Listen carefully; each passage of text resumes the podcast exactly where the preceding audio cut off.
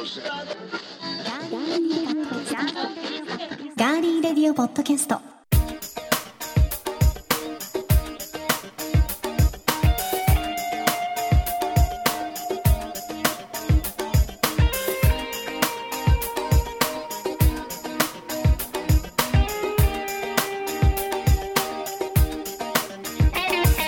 皆さんこんにちは。12月7日火曜日。12月に入りまして最初の火曜日ですがいかがお過ごしでしょうか？今週も名古屋のスタジオからお送りしていきます。ガーリーレディオポッドキャストお相手は高田沙織です。そしてオープニングからこの先生に登場していただきたいと思いますのでまずはこちらに行きましょうかね。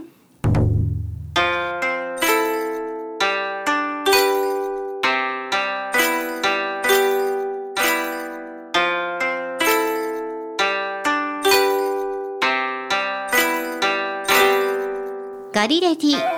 俳句で万歳のお時間でございます。それではお呼びしましょう。先生よろしくお願いいたします。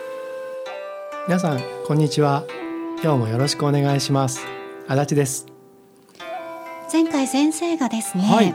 テーマ師走お題を師走ということで、え皆さんに発表されましたがその中でお二方から俳句で万歳俳句が届いておりますのでご紹介してまいります。はい。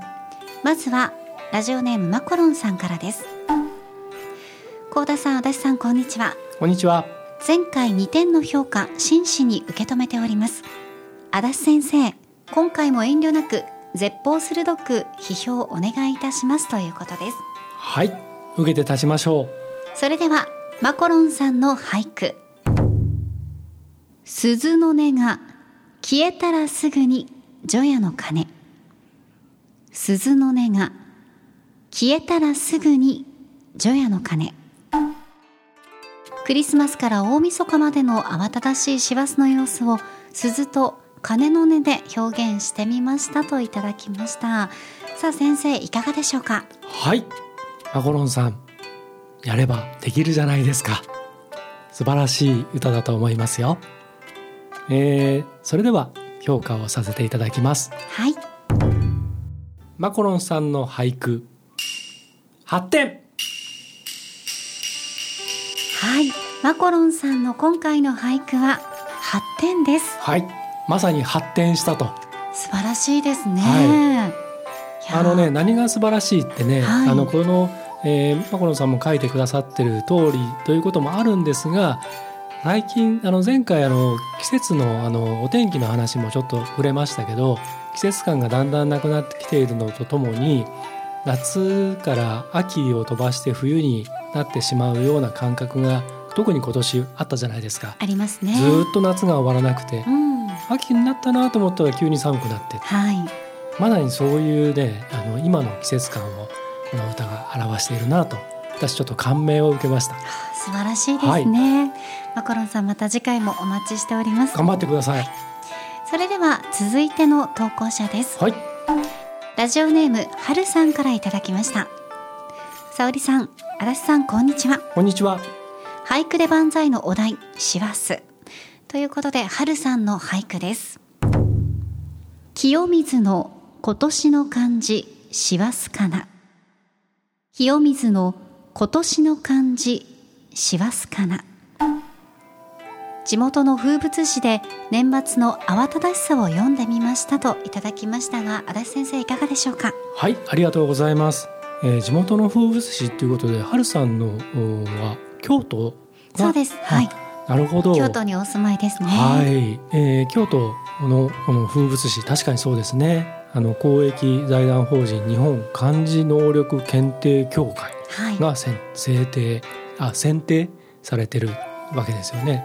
今年はどんな字になるんでしょうか、発表される時ドキドキいたしますもんね、えーよく言われてることなんですがあの、えーお寺の方があの決めていると思ってらっしゃる方もたくさんいると思うんですけどもあの方は決まった字を書かれる方ということで、はい。えー決めているのは今のこちらの漢字能力の、えーところの財団法人が決めてらっしゃるということでございます。はい、はるさんありがとうございます。それでは、えー評価させていただきます。とてもあの京都らしい句を読んでくださいまして、発展春さんの俳句。発展でございます。はい。はい。このコーナーはおおむねですね、えー、2点か8点です。2点か8点、はい。おおむね。2点の方はうんあなたの発展に期待するということを込めて頑張ってくださいということで、えー、2点をつけさせていただいて、はい。8点はあいいぞってあとちょっと2点足せば10点だぞっていう。もう満点が出る日も近いかもしれないですねね。先生。はい。はい。ということで送っていただきましたマコロンさん、はるさんどうもありがとうございました。以上ガリレディ俳句で万歳のコーナーでした。さようなら。さようなら。はい、はい。ということでもう早速送ってくださいましたね、はい。ありがとうございます。いなんか皆さん素晴らしいねですね。よくよくひねられますね。いやでも全然考えられないわ。うん。こんなすごい。本当にね。私たちもちょっと考えてみましょうっていうね,、そうですね。ありましたけど、うん。またちょっと、まあ僕らは僕らでうん。まあ評価する側で、はい、本当にあのはい。評価に値しないような感じになっちゃうかもしれないですが、ああの一つちょっと弁解というかあれしておきますと、あくまでこれはお遊びですんで あの僕もガチで俳句やってるわけじゃないので すいません適当なことばっか言ってますけど よろしくお願いします。はい。ということで番組へのメッセージ俳句もねまだまだ、えーお題師走で募集しておりますので、番組へのメッセージは今聞いてくださっていますガリレディのホームページにメッセージフォームがありますそこから送っていただくか番組のツイッターもありますのでぜひフォローしていただいてそちらから送っていただいても OK です。皆さんからのメッセージお待ちしています。それでは12月もスタートしました。今回も皆さん最後までよろしくお願いいたします。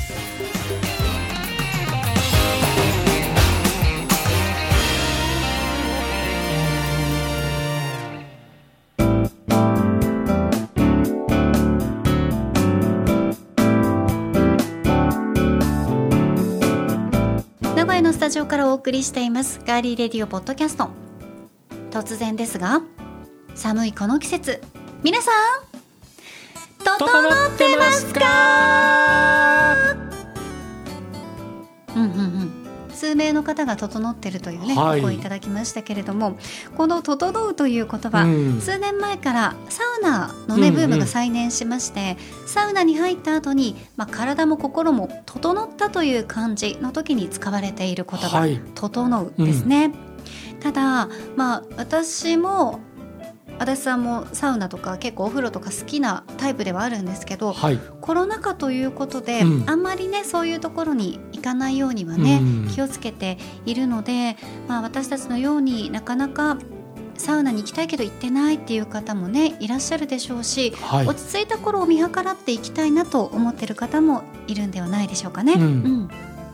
そんな時に例えばですよサウナの貸し切りだったり移動して家の近くにサウナが来てくれたらいいのになっていううん、こと思ったことありません？いやーうちに欲しいですよ。いや まず、ね うちだとちょっとはい。お高くつきますからね。そう。うん、そういう願いが叶いそうなプロジェクトが実は今はい、兵庫県姫路市でスタートしております、うん、え引退した路線バスをどこでも本格的なサウナが楽しめる移動型のサウナバスに生まれ変わらせる取り組みが姫路市内の工場で進んでいて年内に完成させ来年2月のサービス開始を目指しているそうです。発案したのは姫路市にある新規バス。これ神様に姫と書いて新規バス。うん、新規バスの20代の女性の社員の方です。古くなったバスはこの新規バスのグループ会社が売却し地方路線などで使うことが多かったそうなんですが、はい、人口の減少やコロナ禍で乗客の減少に歯止めがかからない中新たな収入源を生み出せないかと考えたそうです。う、ん、すごくないです、うん。これを考えるってね。うん。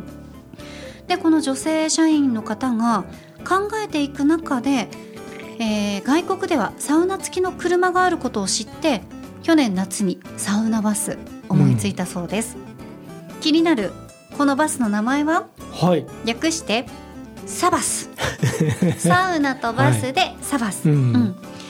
前面や側面の行き先にはサウナなどと表示されてはい、バスの広さは幅およそ2メートル長さがおよそ10メートル、うん。後方にサウナ室があるんですね。これがおよそ10平方メートルになっていて前方の方には休憩室兼事務室があります。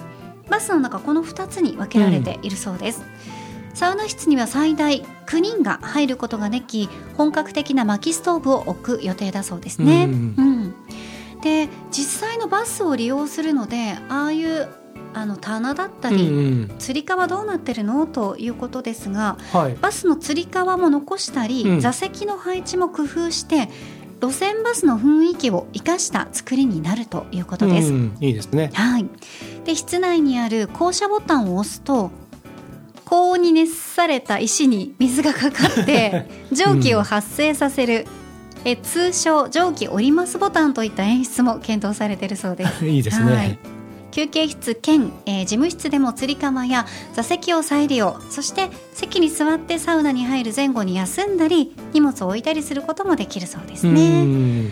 また安全に考慮して走行中にサウナの利用というのはもちろんできませんので、はい。道路を走行中に乗れるのは運転手のみ。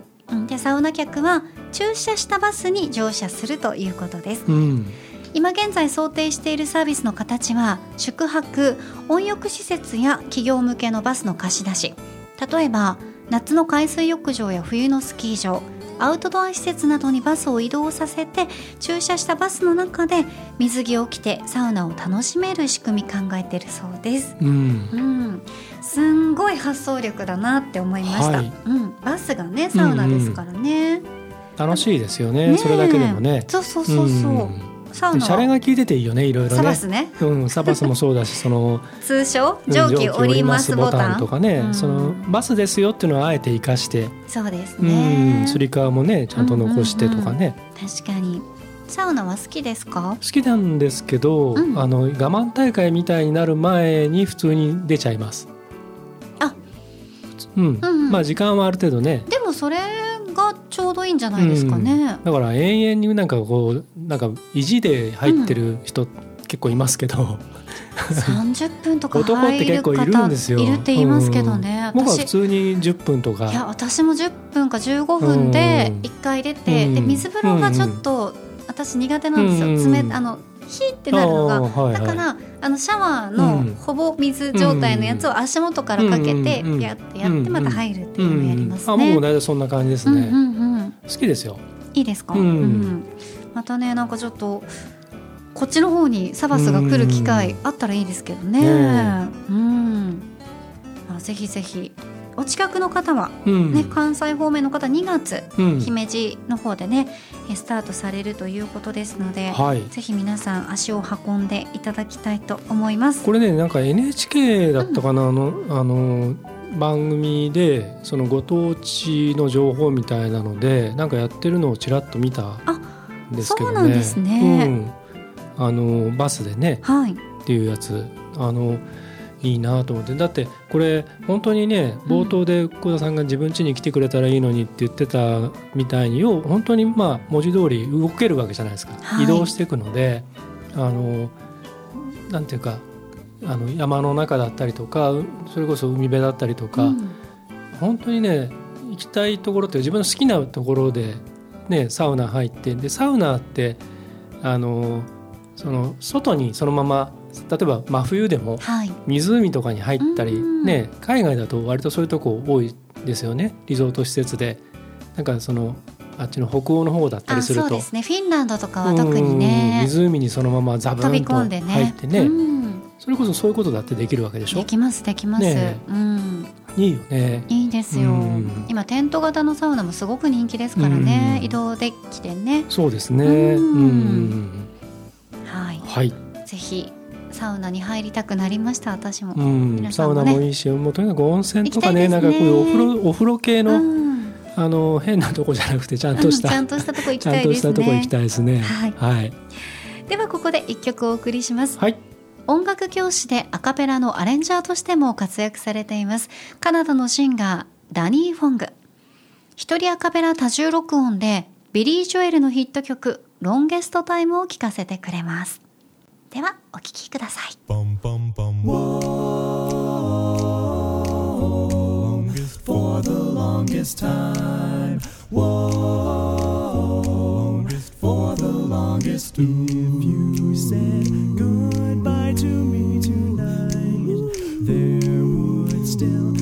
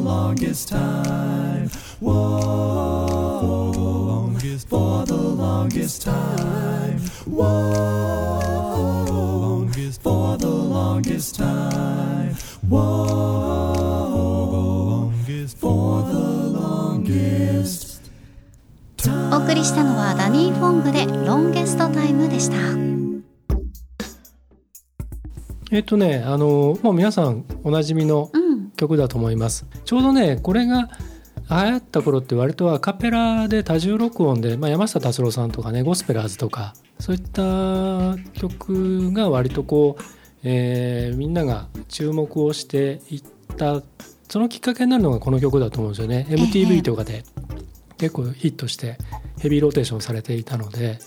でそれのさらにきっかけとなったのがあのパイオニアっていうあのオーディオメーカーのね。はい。がテレビ CM で「あのえー、と So Much in Love」っていう、えー、とイーグルスのベーシストだったティモシー・シュミットっていう人が歌っていた「So Much in Love」これはあの皆さん検索してみてほしいんですけどこれがね本当に一世を風靡したんですよね。でそこからこのアカペラブームっていうかそういうのがちょっとこうあの広がっていったところがあってその曲をこの、えーダニー・ホンが歌ってくれているのでビリー・ジョエルはかけられないんですけどこの曲はかけられるということで はい。皆さんに聴いていただきました。続いては今回の気になるニュース。私高田が今気になっているニュースをご紹介します。それではニュースセンター小田さんお願いします。はいお伝えします。名古屋駅前のタクシー乗り場付近にある2本のクスノキのイルミネーションが今年は行われないことが分かりましたこのクスノキは光るブロッコリーのように見えるとネットなどで話題になってきました。以上ニュースをお伝えしました。ありがとうございました。茹でたてのブロッコリーマヨネーズをかけてそして茎の部分は、えー薄くスライスしてチャーハンなんかにすると美味しいですよ。以上ブロッコリークッキングタイムのコーナーでした。それでは続きまして幸田さんのニュース補足のコーナーです。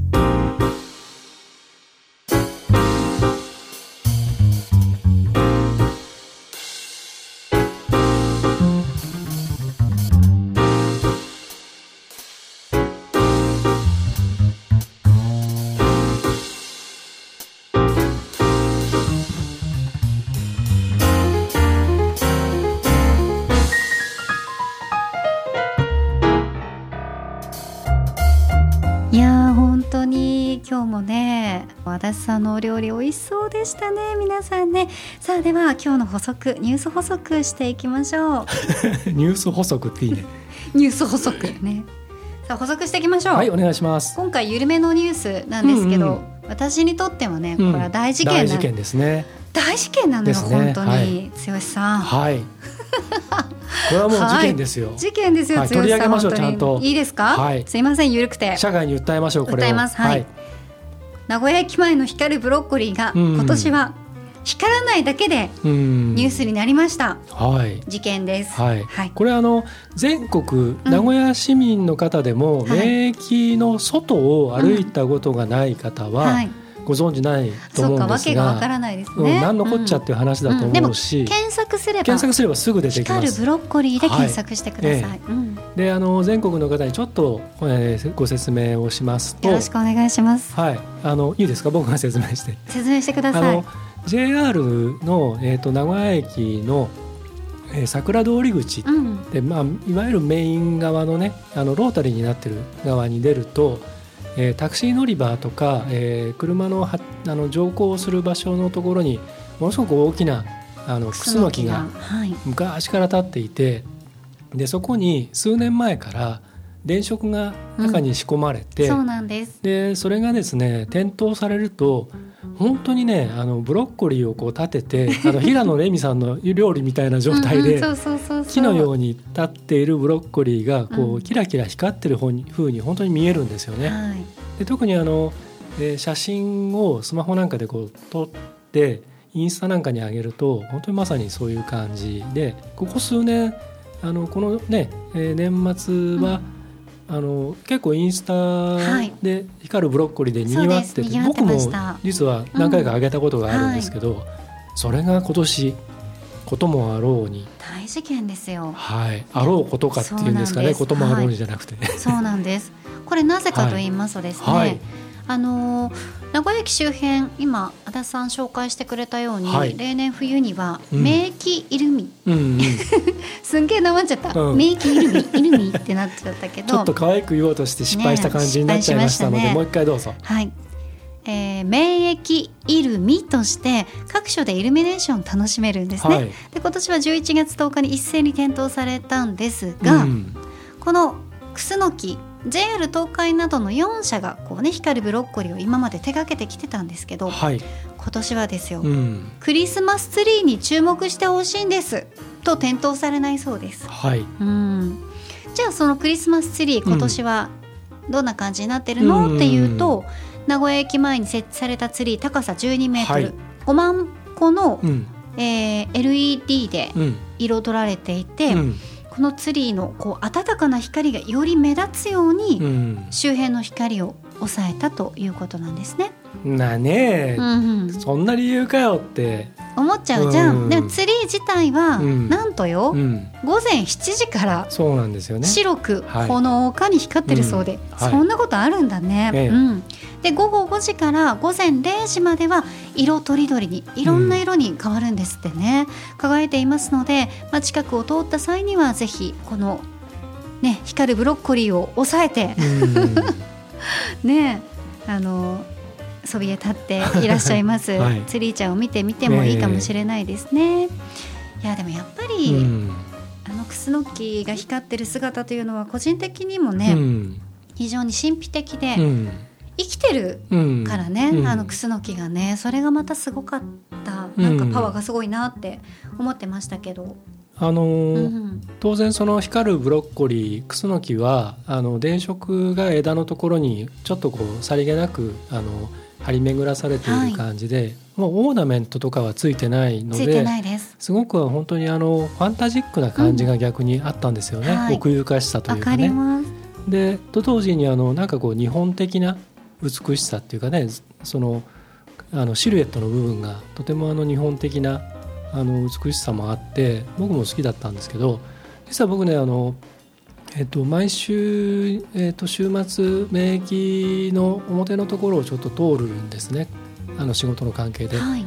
で、えークリスマスツリーがあの、えー、とゲートタワーのおエスカレーターのところに立ってるんですけどそこれをねあの出来上がったのを見た時になんかねすごく冷たい白い色の印象があってでその、えっと、朝そこ通るんですよ。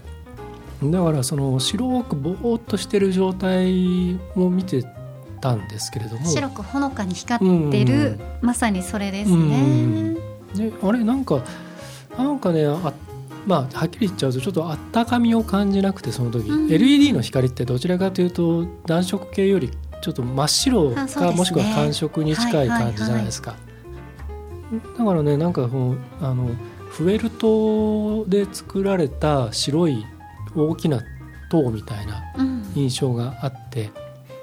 で夜同じところをまたあの仕事の帰りそこ通るんですけどその時に初めてねあれ？ってなんかなんか物物足りなさを感じてああそうだこれブロッコリー光ってねえやうん。気づいたんですよねだからそっちはね逆にねせてよって言ってる人いるでしょうねいやあのねくらぼったく感じちゃうんでね逆に。うん。今まであったものがない。とね。しかもあんだけでかいから。しかもさちょうどさ車でさ、うん。駅の方にバーって走る時、うんあのクスノキがちょうどね、うん見えるじゃないですか、あれが良かったのにね、本当にキラキラね、うん。あの派手なああいうあのなんかゴージャスさではなくていやそういったものよりも吸い込まれます、本当に綺麗。美しい金金色でしたよね。うん、そうですね、うん。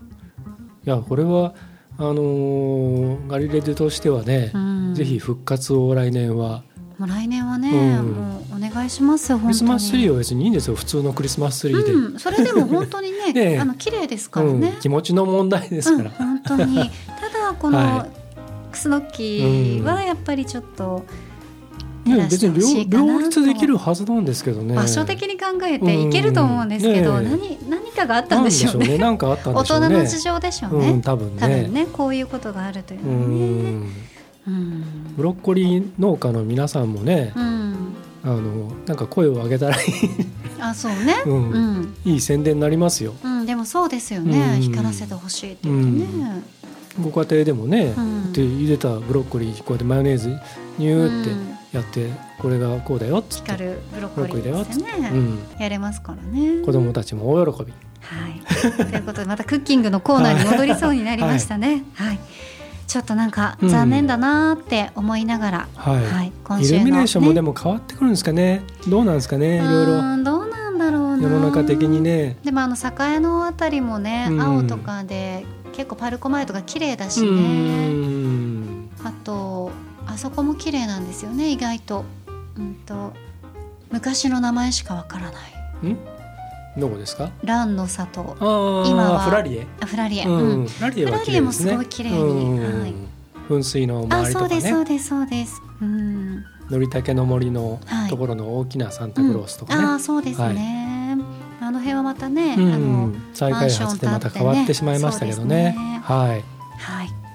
皆さんも素敵なイルミネーション見つけたらまたツイッターなどでねぜひ写真付きで教えていただきたいと思います。はい。あ本当に残念。今週の気になるニュース。名古屋駅の光るブロッコリー今年は光らずについてご紹介しました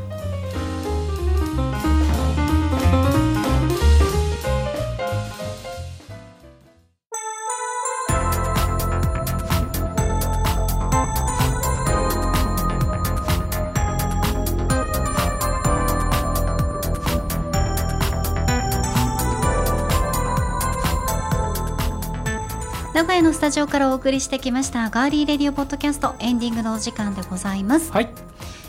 えー先日終了いたしました YK ホールディングスプレゼンツミクシサラ25はい。はい感想メールまだ読み切れていないのがありましたので、はい。まずはマコロンさんからいただきましたミクシサラ25すべての配信分の感想とても有意義で充実したミクシサラ25でした素敵な番組をありがとうございましたというメッセージはい。えそしてロイさんから、えー荒川社長のお話すごい勉強になります。足立さんのコメントにもあるように突飛なことではない。自分が活かせるものを効果的に使っている。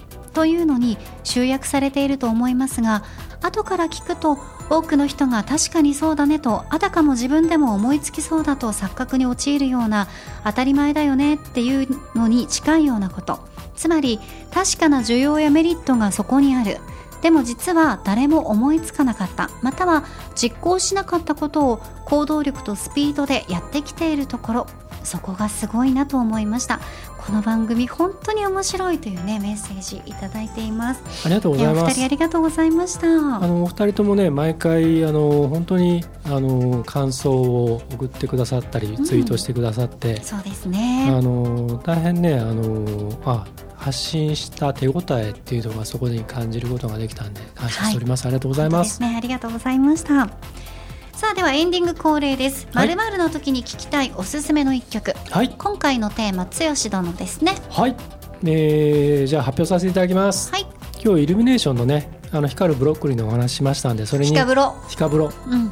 ヒカブロ。ハッシュタグヒカブロで。ヒカブロ。カタカナで。うん、ということでですねそれにちなんだはい。テーマを、えーつけさせていただきました。じゃあ発表します。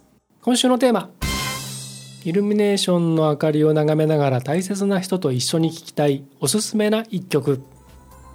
おはい。ーいいですね。こんな感じで言ってよろしいでしょうか？はい私からですね、はい。先行は。それでは今週は幸田さんが先に発表するということでそれをすなわち先行と言います。そういうことです。はい、それでは、えーいきますよ。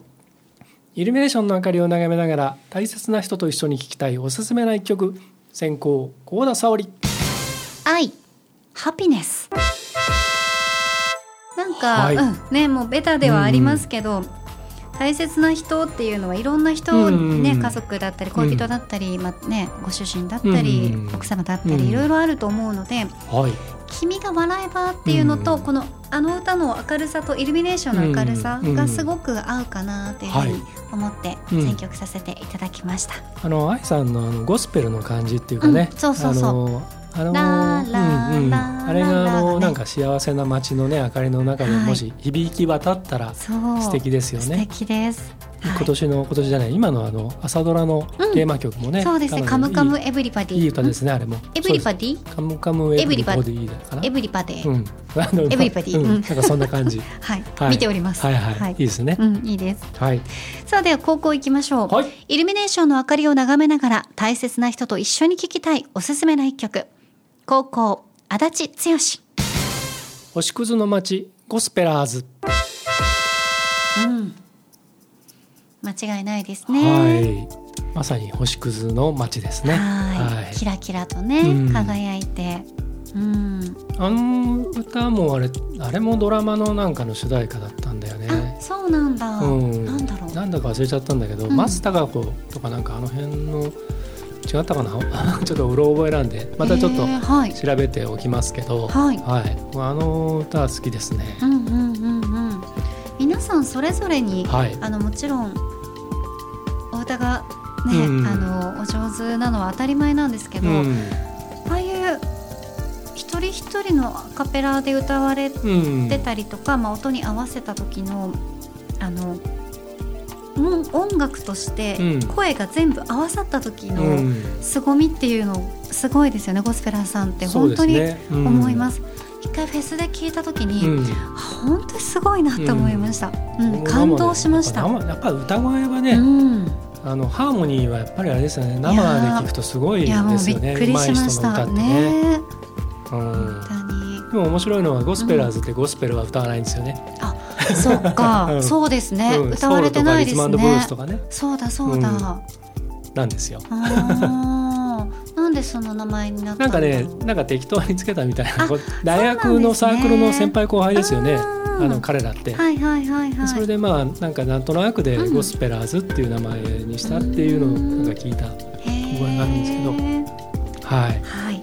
ということで今回もですね皆さん選曲しました2曲ぜひガリレディレコメンドはい。2でチェックしていただきたいと思います。はい。Spotify で聞いてくださいね。はい。はい。そして、えー、12月今月は、えー、12月14日に、えー、ガリレディエコメンドミュージックプラストーク、あ、そうだと忘れてた。